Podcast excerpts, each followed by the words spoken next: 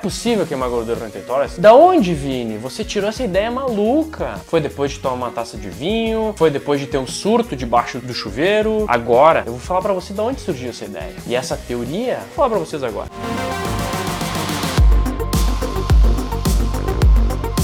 Como é que é essa história de queimar por 48 horas? Primeira coisa, são dois conceitos que você tem que ter aqui: taxa metabólica de repouso e quociente respiratório, tá bom? Então, da onde que eu tirei que queima por 48 horas? Por que, que o nome é queima de 48 horas, né? O que acontece é o seguinte: eu vi um estudo de um pesquisador chamado Dolezal. O Dolezal, ele verificou que exercício de alta intensidade alterava o metabolismo por 48 horas. Só que esse exercício de alta intensidade era realizado no leg press, ou seja, na musculação, com ênfase na excêntrica, ou seja, quando quando você empurra o leg press e desce devagar, empurra e desce devagar, ele viu que as pessoas que faziam esse tipo de série alterava a taxa metabólica de repouso em 48 horas, só com exercícios para inferiores. E aí veio o Hackney, coloca aqui meu editor Hackney em 2000, e aí o Hackney em 2000, ele aplicou esse protocolo semelhante do Dolezal, só que para o corpo inteiro, então fazia exercício para membro superior e inferior. E aí o que, que ele verificou? Ele verificou que as pessoas que treinavam de, em alta intensidade com ênfase na excêntrica, exercício para o corpo inteiro na musculação, alteravam alterava o metabolismo em 72 horas. Isso é, as pessoas treinavam e estavam queimando em decorrência do treino de 3 dias atrás. Tá, beleza, Vini, mas e o exercício de alta intensidade intervalado, somente com o peso do corpo? Bom, primeiro, o Q48 ele se caracteriza por ser exercício de alta intensidade, ou seja, High Intensity Interval Training, ou seja, HIIT, ou seja, é, treinamento intervalado de alta intensidade. Treinamento intervalado de alta intensidade. Então é TI em português, não HIIT, né? E o que acontece? Cara, a pessoa treina em alta intensidade, ela altera o metabolismo, né? E aí eu me perguntava, cara, mas eu coloco quanto isso aqui? Eu coloco queima de 12 horas, queima de 48, queima de 72 horas. Como que em três palavras eu posso falar pra pessoa que, cara, vai treinar por poucos minutos e teu metabolismo vai ficar alterado, tanto quantitativamente como qualitativamente. Tanto a tua taxa metabólica de repouso vai estar alterada, como teu quociente respiratório, ou seja, QR. Eu queria mostrar para as pessoas que com três palavras elas iriam alterar o metabolismo dela depois de um treinamento de alta intensidade, porque o grande, o grande pulo do emagrecimento não é quanto você gasta caloria durante o treinamento, mas sim o que acontece com o seu corpo após, né? E se a gente aplicar aplicasse esse protocolo de alta intensidade somente com o peso do corpo, uma pessoa altamente obesa, é possível que o metabolismo dela, né, a taxa, só a taxa metabólica de repouso possa ficar alterada por 72 horas, porque as pessoas que treinam o Q48, que são obesas, elas ficam doloridas 3 ou 4 dias, tá? E aí, cara, eu boto 48, 12, e, e o, que, e, e o quociente respiratório, lá Forge, a Forge em 1997 verificou que corridas de alta intensidade, estilo tiros, estilo sprints, diminuíam o quociente respiratório. É o seguinte, o, o quociente respiratório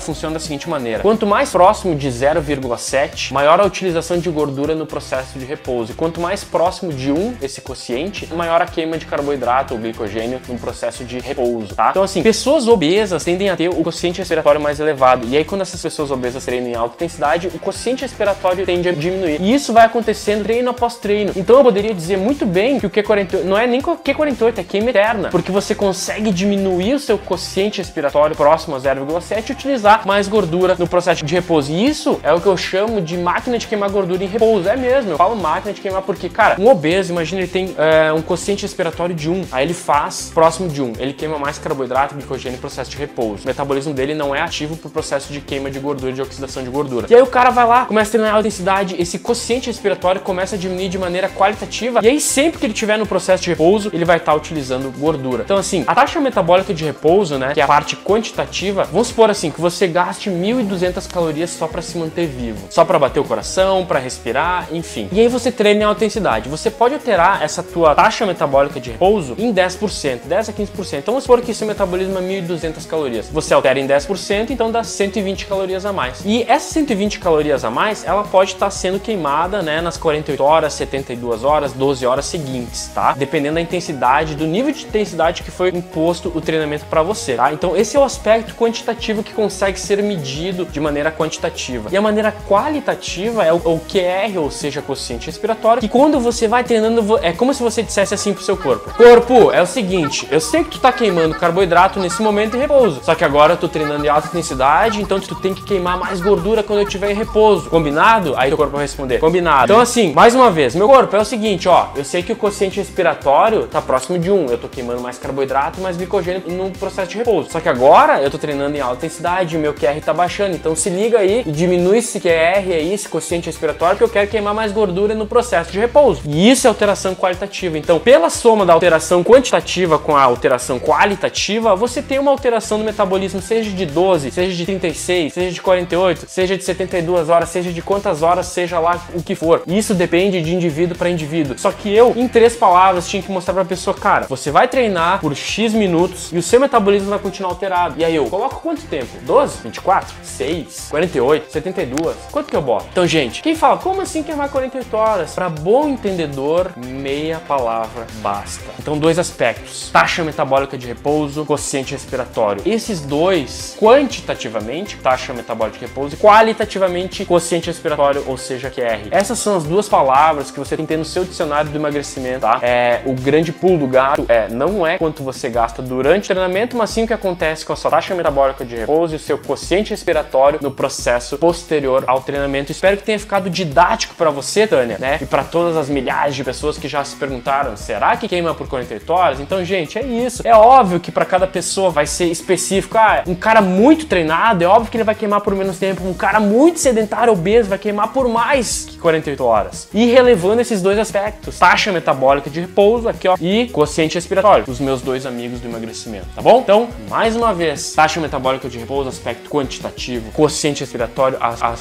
aspecto qualitativo. Treine por poucos minutos e transforme o seu corpo numa máquina de queimar gordura no processo de repouso. É basicamente isso. É isso, pessoal. Eu fico por aqui. Forte abraço, obrigado pela atenção. Até mais.